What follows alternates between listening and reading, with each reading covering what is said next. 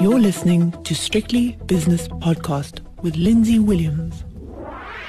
It's Monday morning, so it's time to review the newspapers from South Africa from over the weekend and indeed a week or two before, because I haven't spoken to Katie Katopodis, the co founder of Nala Media, for quite a while, and also, of course, ex News Supremo at 702 Talk Radio. Katie, is it me or has South Africa gone a bit quiet at the moment? Well, politically, South Africa's gone a bit quiet, I must say. So the political dramas that we've been hearing of and experiencing and reading of in the past few months, Lindsay, have certainly quietened down a bit.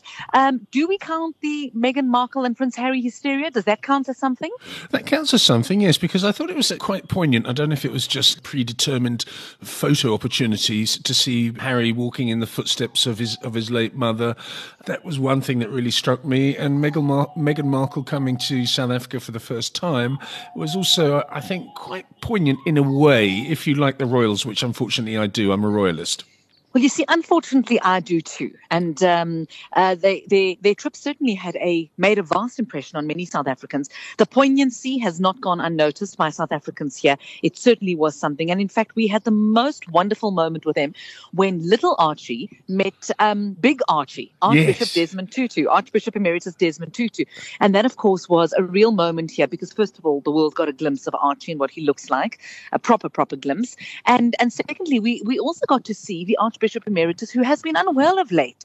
And it was wonderful to see him um, in good spirits and really looking well. So I must say, for me, that was a definite highlight of their trip. He really did look well, and his daughter was beaming, and they they clearly loved the little Archie, and Archie was looking back at them and smiling, and uh, he, he, made his first photo call, his first official uh, appearance, if you like. He, he handled it very well, I thought. He certainly did handle it very well. And in fact, uh, the Royals, I must tell you, are, are scheduled to land in Joburg today. Um, I don't know what their itinerary looks like uh, precisely. I must go and see exactly what they're doing because while I do enjoy watching them, I think, um, you know, the step by step, minute by minute coverage could be a bit much um, by some standards. So they're in Joburg today, and I'm sure there'll be lots and lots happening with them.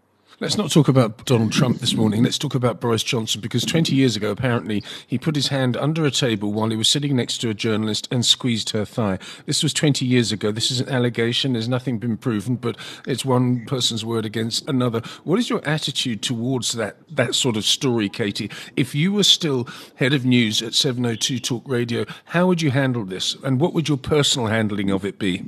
Well, you know, it really is such an interesting one for me. And I tell you why I say it's interesting. Because as a very young journalist, I was early, early 20s, Lindsay. Yes. Um, I ended up sitting um, inadvertently and against my will, I must tell you, on Muammar Gaddafi's lap.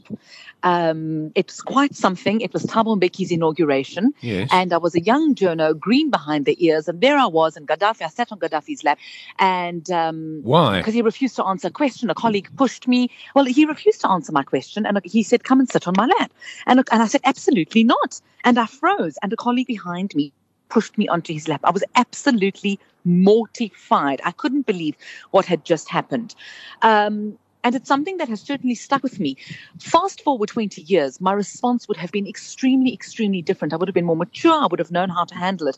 But I think such actions from senior politicians, from people in power, are simply not acceptable. Actually, um, you know, you see, you see a young uh, journalist, you don't squeeze her thigh, you don't ask her to sit on your lap, you don't do any of that crap because that's actually what I'm going to call it. It's crap. It's invading our space. It is completely, completely unacceptable. So I, I'm able to look at it from those two two prisms from the prism of a very, very young, impressionable young journalist who was completely overwhelmed by this and had no concept of what to do. And at the same time, I'm able to look at it from the prism of an editor, um, you know, 20 years later, who's far more mature and aware of the consequences of such things to say, you know what, get your act together, people. It's, it's absolute rubbish and should never, ever be allowed. And I'm glad journalists are calling this out. But it's still going on, isn't it? It's been going on uh, since time immemorial. The point is that it is being called out now. People are actually uh, uh, becoming aware of it, and you can't get away with it, but people are still trying to. I think regrettably it is still happening, and it will continue to happen until until men, and dare I say it is only men, believe that they can get away with it. So the louder our voices are as women, um, the the stronger we are. We position ourselves in this position of strength, um, and we're, we're able to call it out and say enough is enough, and it's not happening anymore.